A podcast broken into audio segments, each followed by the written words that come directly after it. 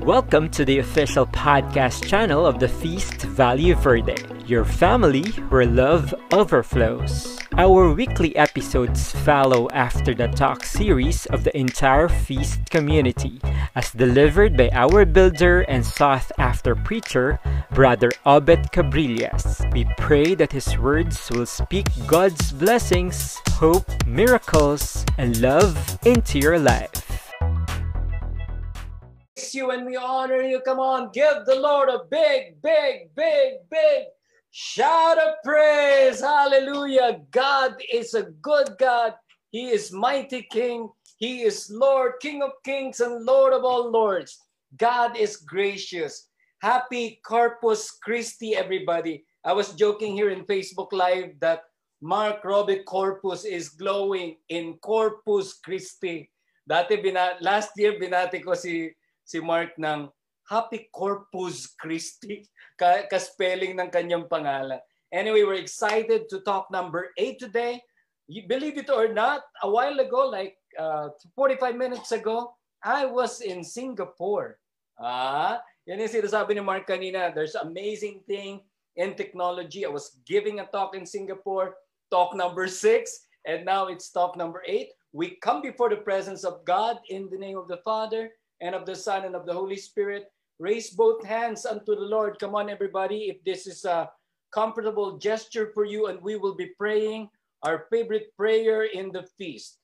And we pray together today. I receive all of God's love for me.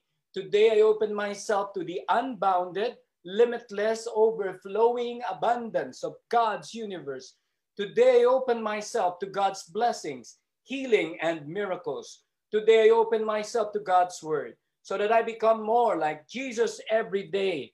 Today I proclaim that I'm God's beloved, I'm God's servant, I'm God's powerful champion. And because I am blessed, I am blessing the world in Jesus' name. Amen. And we will honor the word of God today. Everybody, sing with me. Thy is a lamp unto my feet and a light unto my path. We will read from the scripture. We read from Matthew 17, 17 to 18. Jesus said in reply, O faithless and perverse generation, how long will I be with you? How long will I endure you? Bring him here to me. Jesus rebuked him, and the demon came out of him. And from that hour, the boy was cured. Lord, we declare deliverance for every person who's oppressed by the enemy. Lord, we claim deliverance and freedom and blessing upon everyone who is in Facebook Live and also in the Zoom room. We declare abundance of blessing and heartfelt sacrifice in the Corpus Christi Sunday. We declare that in your name and in your word. Amen, Jesus. Thy word is a lamp unto my feet and a light unto my path. We give the Lord a big, big hand. Praise you, Jesus. Thank you, Lord. Hallelujah. You are Lord, you are King. And we go straight to the discussion. Our topic today and talk number eight is faith and doubt. Faith and doubt. We are all fluctuating. Tayo ay parang kuryente, nagpa-fluctuate sa faith and doubt. Minsan, we are very strong in the Lord and minsan naman, biglang nakakalimot. Di ba? Sabi nga ng kanta, bakit minsan ka lang nakikilala kapag nakadama ng dusat pangamba? Pag may dusat pangamba, naaalala si Lord. Pag sumasaya na naman, nakakalimutan si Lord. Pagka everything is okay, nagwawala na at gala na ng gala. Pag nag-rise na naman ng COVID cases, balik ulit tayo sa lockdown. We fluctuate from faith and doubt, doubt and faith, faith and doubt. And today we will attempt, we will attempt where is that parang synergistic line na kahit meron ka mga doubts kay Lord, you will understand your doubt and you will still move on in faith. The one big message that I want to bring to you is God wants you to grow up. God wants you to grow up. If you somebody beside you, sabi mo sa kanya, grow up. Si Rob, hindi ko masasabi sa kanya, grow up kasi ang tangkad yan eh. Di ba? But if somebody is acting um, e, um, immaturely, whether it's um, whether it's a mental age or behavior, or even spiritual, you want to tell that person in the face, grow up. But today it's all of us. God wants you to grow up. Place your hand over your heart and say this to your life. God wants me to grow up. We want to grow up because the church is filled with spiritual babies. And not just spiritual babies, but also spiritual crybabies. Naka-experience na ba kayo ng crybaby tendency? Ang crybaby tendency na tinatawag ay may edad na pero behaving like an immature person pa rin. Emotionally infantile, maramdamin, reactive, iyakin, magto-throw tam, uh, ano, throw tantrums. 'Di ba? Temper tantrum eh. Nga naman eh. Hindi na naman ako pinansin ngayon ni Father eh. Mga ganun. Hindi ako pinansin ni Brother Ovid. Alam niyo, ito ah, uh, I wanna I wanna consider it, consider it shallow. Pero alam nyo ba, maraming nagtampo kay Lord dahil lang hindi pinansin ng pare, hindi pinansin ng preacher, o hindi pinansin ng leader. We will highlight that discussion about yung tendency na yan all throughout the talk. Kaya if I were you, we are already 68,000 people in Facebook Live and 27 people in Zoom. I want you to tag your friends or share the link today will talk about that, that, that immature attitude while serving God. Because, because the, the level of your service doesn't guarantee your spiritual maturity. I'm going to say it. The level of your service does not guarantee your spiritual maturity. Parang ganito ka pa rin. Spiritual infantile. But Robert, paano kung pope na? Pope ka na pero may mga immaturities ka pa. Okay lang pag minimal, okay lang pag manageable, but that infantilism in behavior is causing you to damage yourself and others. Pag-usapan natin ngayon yan. Because spiritual babies still need to be weaned from idolatry. Oh my gosh, Brother Obet, ang lakas naman ng accusation naman. But naman idolatry? because spiritual infants, quote unquote, spiritually immature people wants God to be the way they want God to be. Gusto nila ang Diyos ay mag-behave kagaya ng expected nila. Tinalakay na natin yan last time. I'm gonna highlight it today again.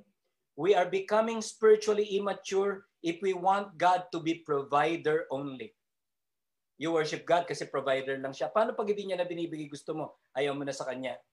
Some of us wants to worship God because He is a genie. Tayo mga Katoliko, meron tayong ano eh.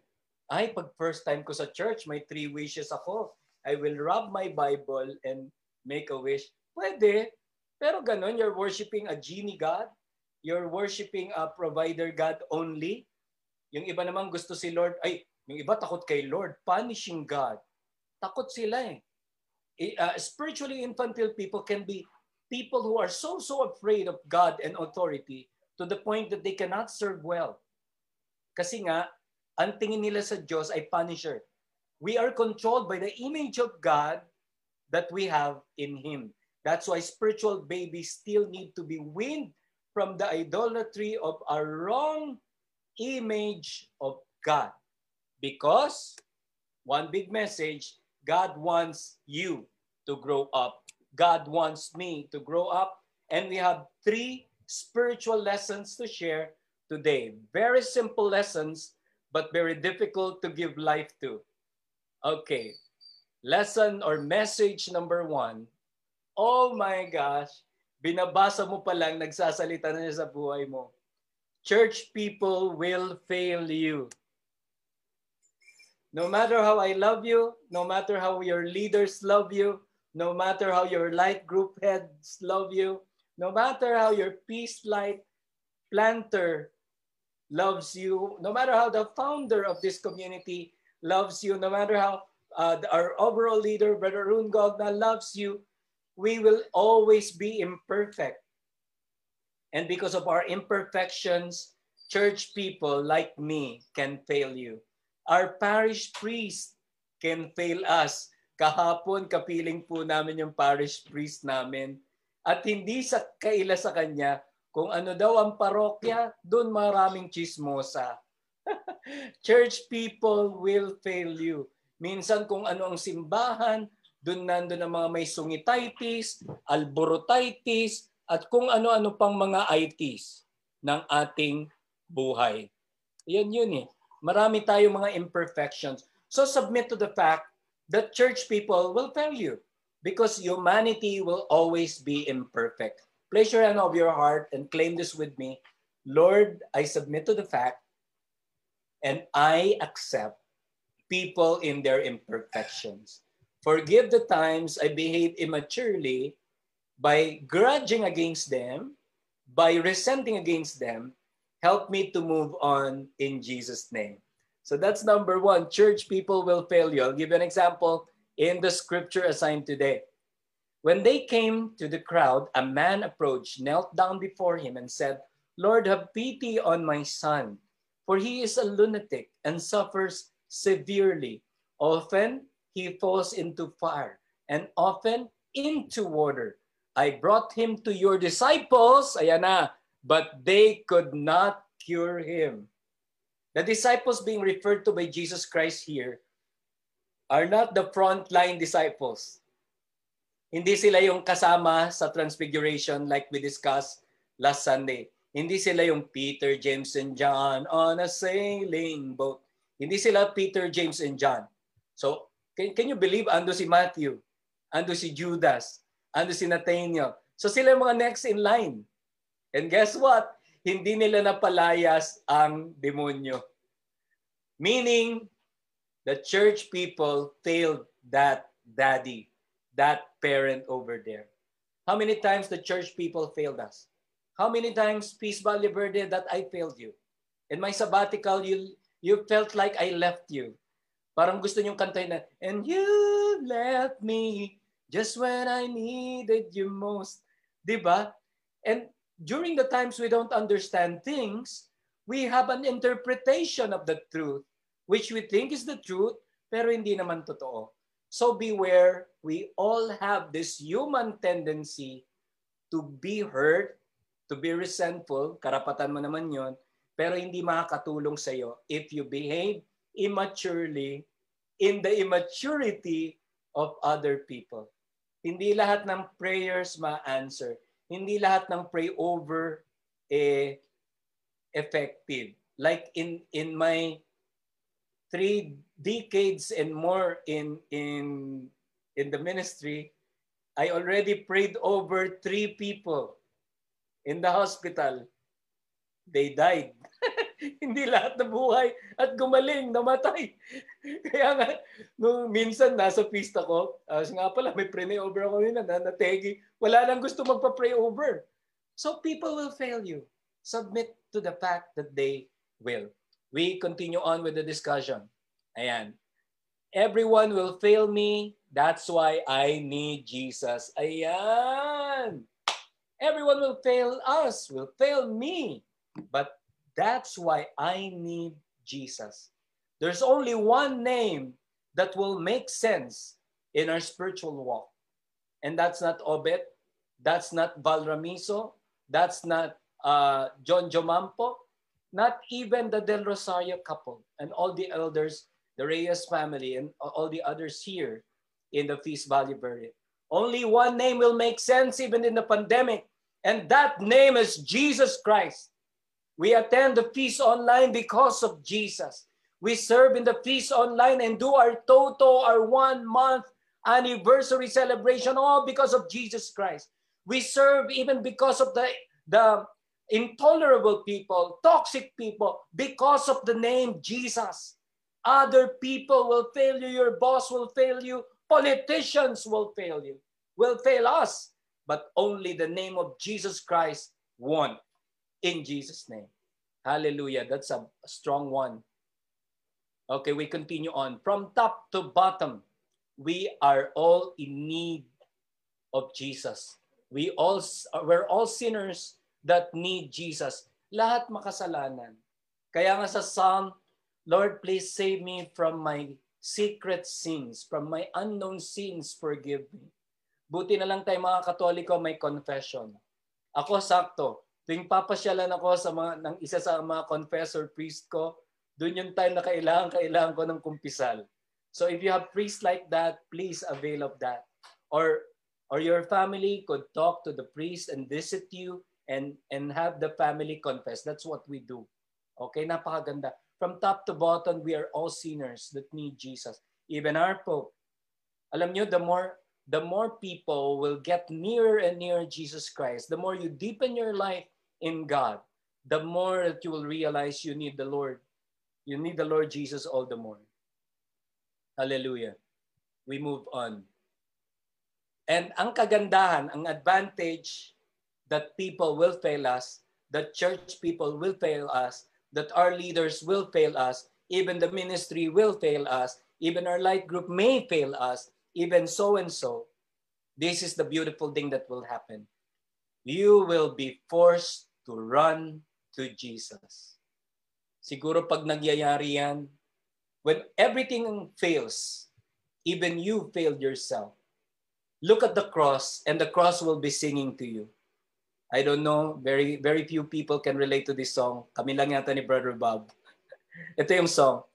If ever you have pain in your heart, someone has hurt you and torn you apart. Jesus says, Am I unwise to open up your eyes to love me? Run to me whenever you're lonely.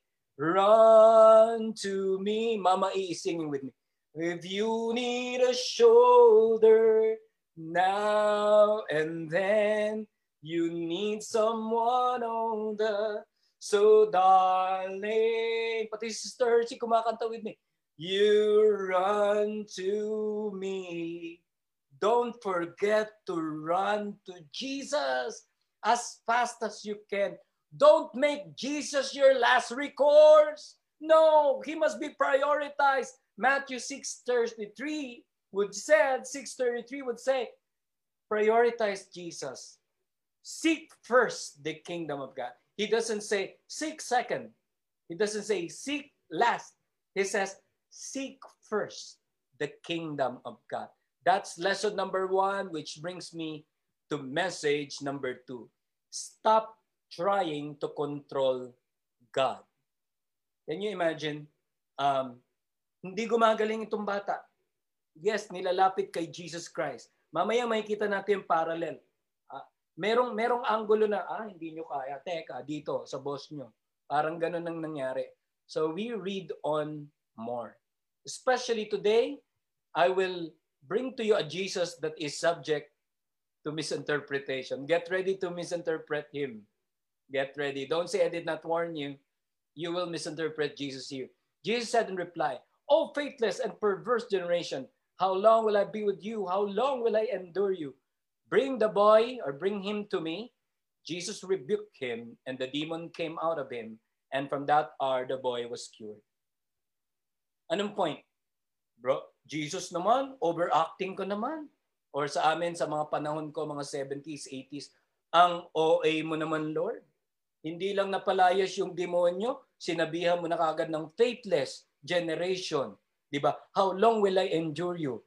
But kaya, okay, today, you will see the Bible in a mature way.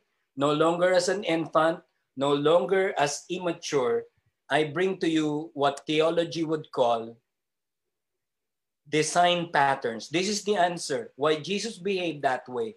It's called design patterns.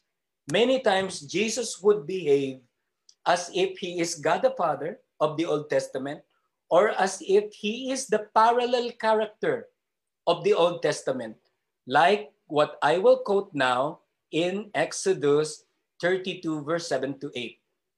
Then the Lord said to Moses, Go down at once, because your people whom you brought out of the land of Egypt have acted corruptly. Take note, ha, have acted corruptly. But oh, that sounds familiar. They have quickly turned aside from the way I commanded them, making for themselves a molten calf and bowing down to it, sacrificing to it, and crying out, These are your gods, Israel, who brought you up, brought you up from the land of Egypt. What do I see here? What I see here could possibly be yung mga second line disciples and apostles nung si Jesus umakyat sa Mount Tabor for Transfiguration, hindi dahil hindi na nila nakikita si Lord, hindi 100% yung power nila. Kaya hindi nila napalayas yung demonyo. Yan yung New Testament. Yung Old Testament, habang si Moses umakyat sa sa sa mountain at doon nag-quote and quote transfigure din siya sa presence ni Lord. Guess what? Sabi ng mga tao, tagal namang bumaba ni Moses. Kaya nga si Moses is a Jew na umakyat sa bundok. Kaya siya ang Mountain Dew. Oh, di? May tumawa naman kayo, peace builder niyo naman ako. Mountain Dew si Moses. Pagbaba niya, lo and behold, what did he see? He see people diverting from Yahweh into the molten calf. Itong practice na ito, take note ha, eh, practice na ito ay pagsamba sa Diyos-Diyosan habang may orgy na nagaganap at uh, uh, may mga temple prostitute na ini-enjoy mga tao. Ganyan mag-worship ang mga pagano. O don't tell me, ay Brother Obet, magpapagano na lang ako para enjoy. Hindi. You are loyal to God. You have be uh, heart-centered to God. Totally focused on God.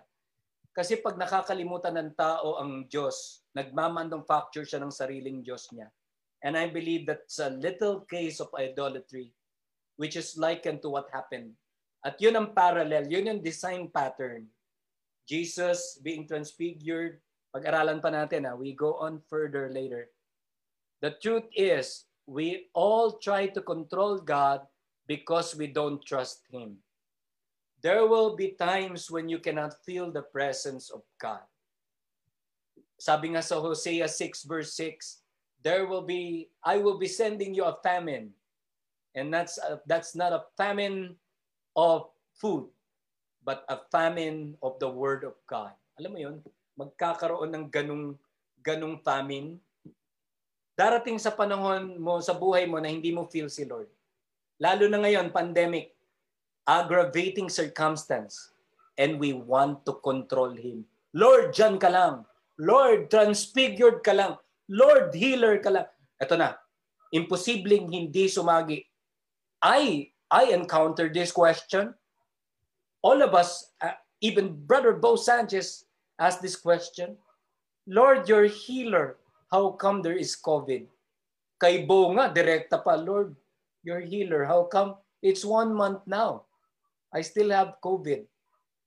Hindi natin ma-reconcile because we try to control God. One of the toughest proclamation or probably teaching that I receive and I share it with you now. It's so basic, so basic that you can memorize it the moment I say it, but sometimes very difficult to accept. And this is it. God is God. He is never a servant na mag-o-obey sa lahat ng prayer mo. God is God. When He don't want to bless you yet, andun ka pa rin sa mga kautangan mo. When He doesn't want to heal you yet, you are still in the sickness.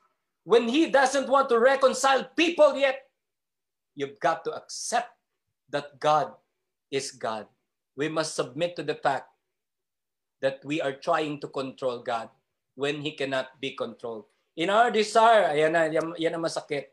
In our desire to control God, evil controls us.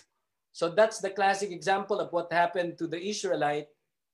They want to control God. Wala pa eh. Wala pa yung Diyos. Pero alam naman natin yung Diyos. Gawa na lang tayo ng molten image. Alam niyo saan galing yung molten image? Imagine they offered their their rings, their golden stuff, hidden years and years back to their ancestry, brought it out, they they melted it and made, made it a molten calf.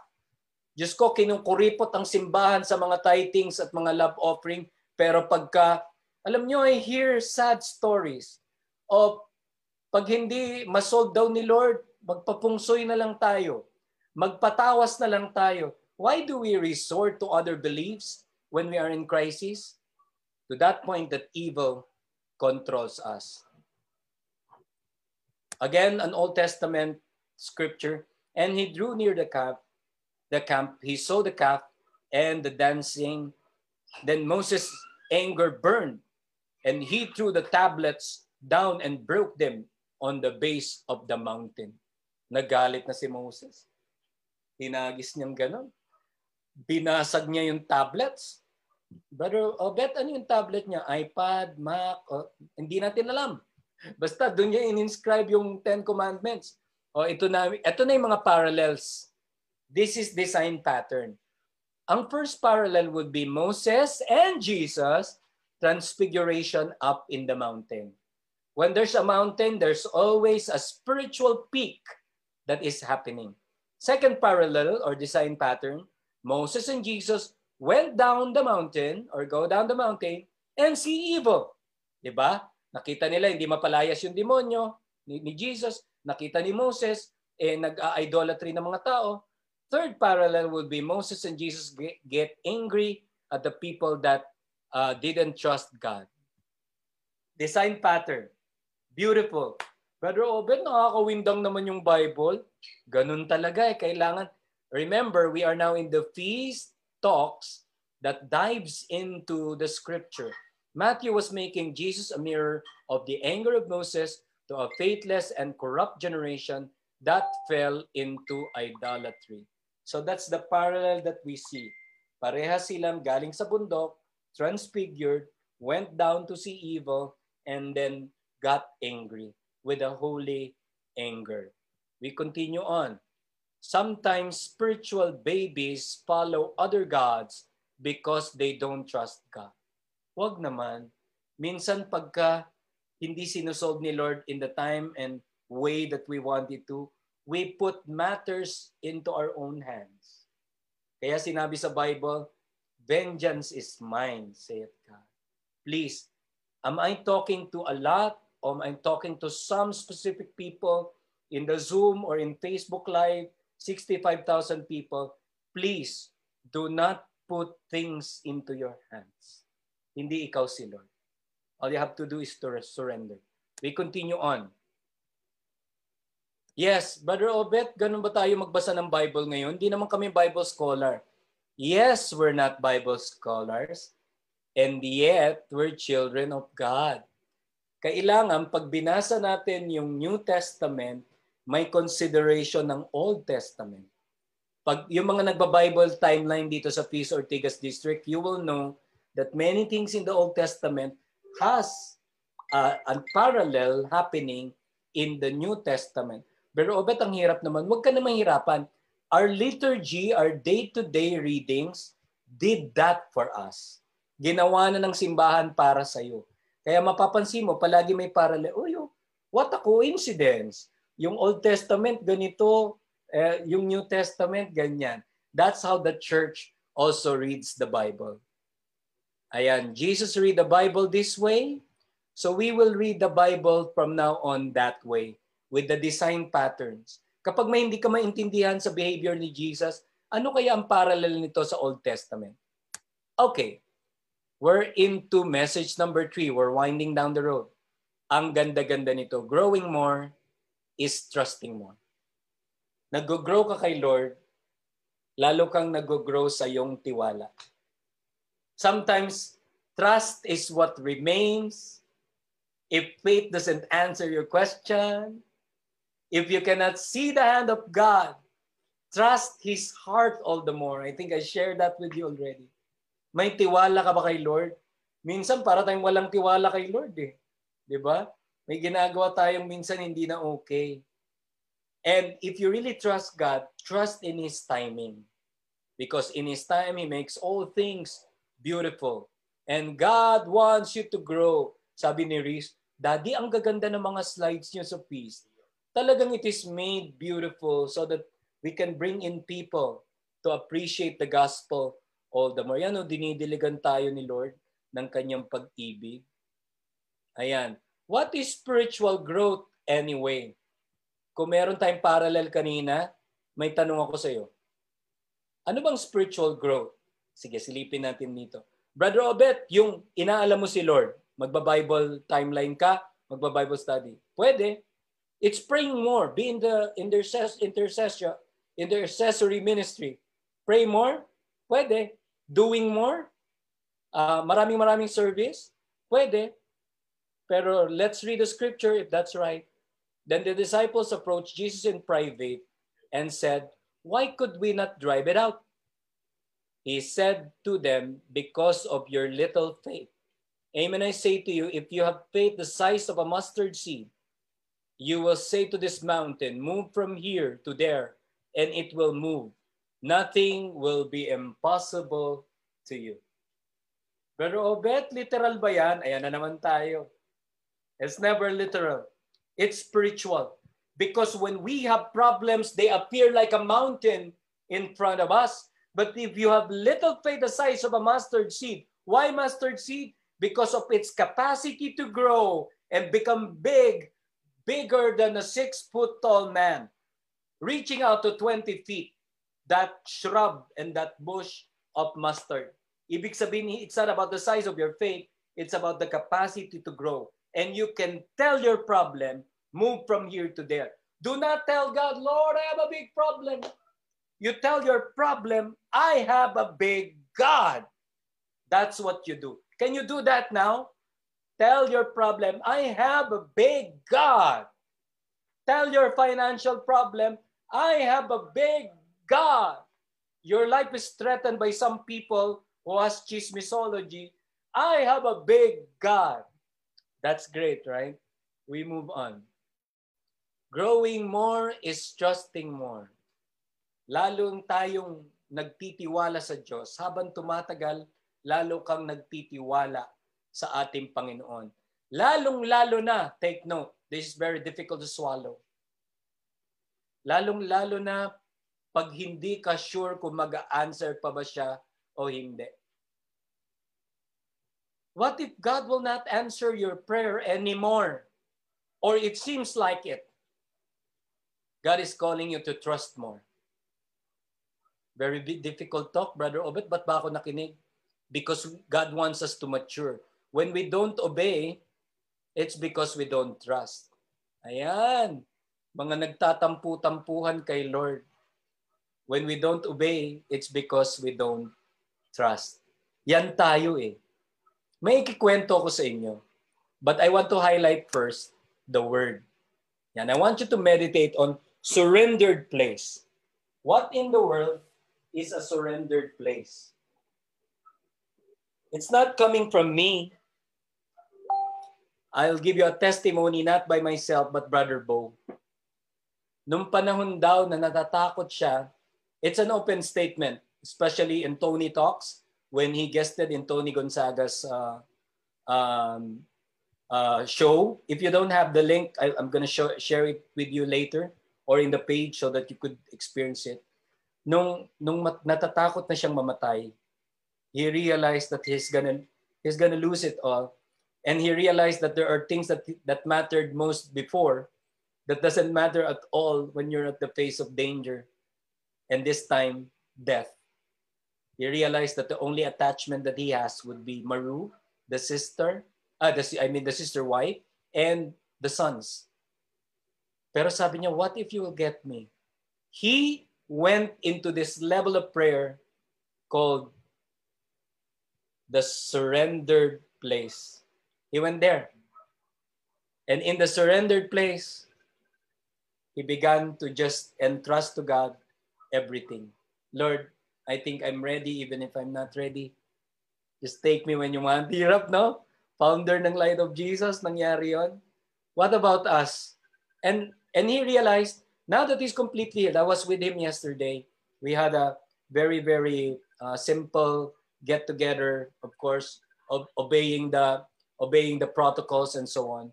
But he related this to me very, very beautifully. The surrendered place. That's the space and place in prayer that you just surrender to the awesome God who will make a way. Pero pagtapos nun, dun siya nang heal. All right.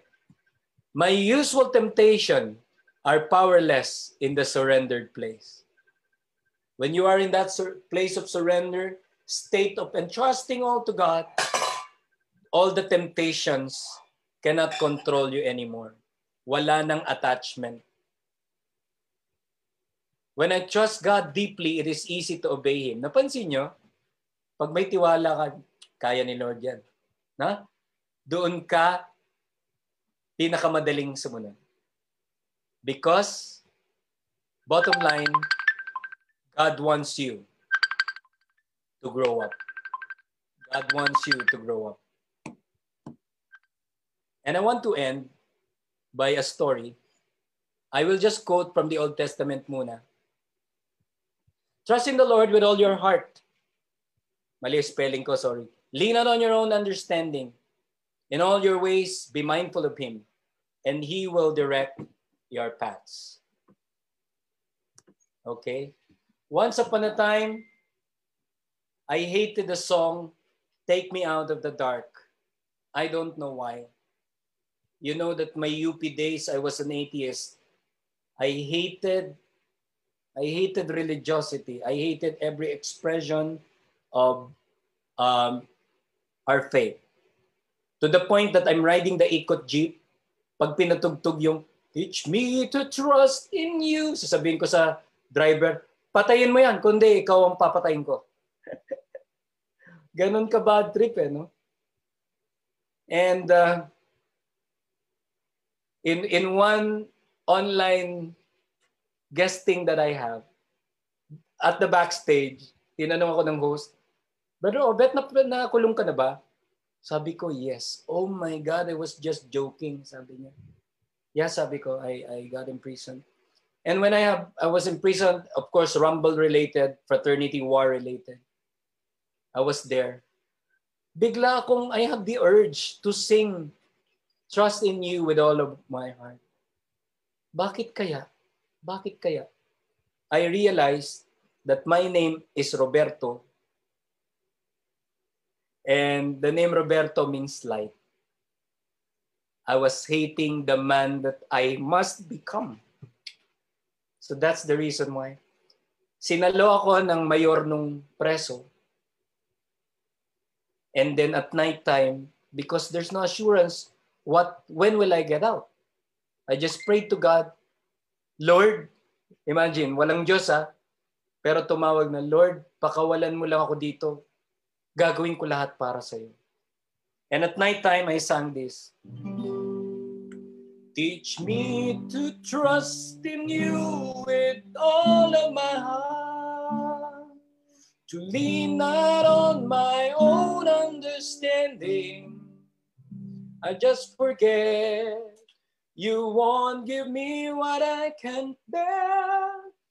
Take me out of the dark, my Lord. I don't want to be there. And when I, I was in deep prayer and singing, I was crying.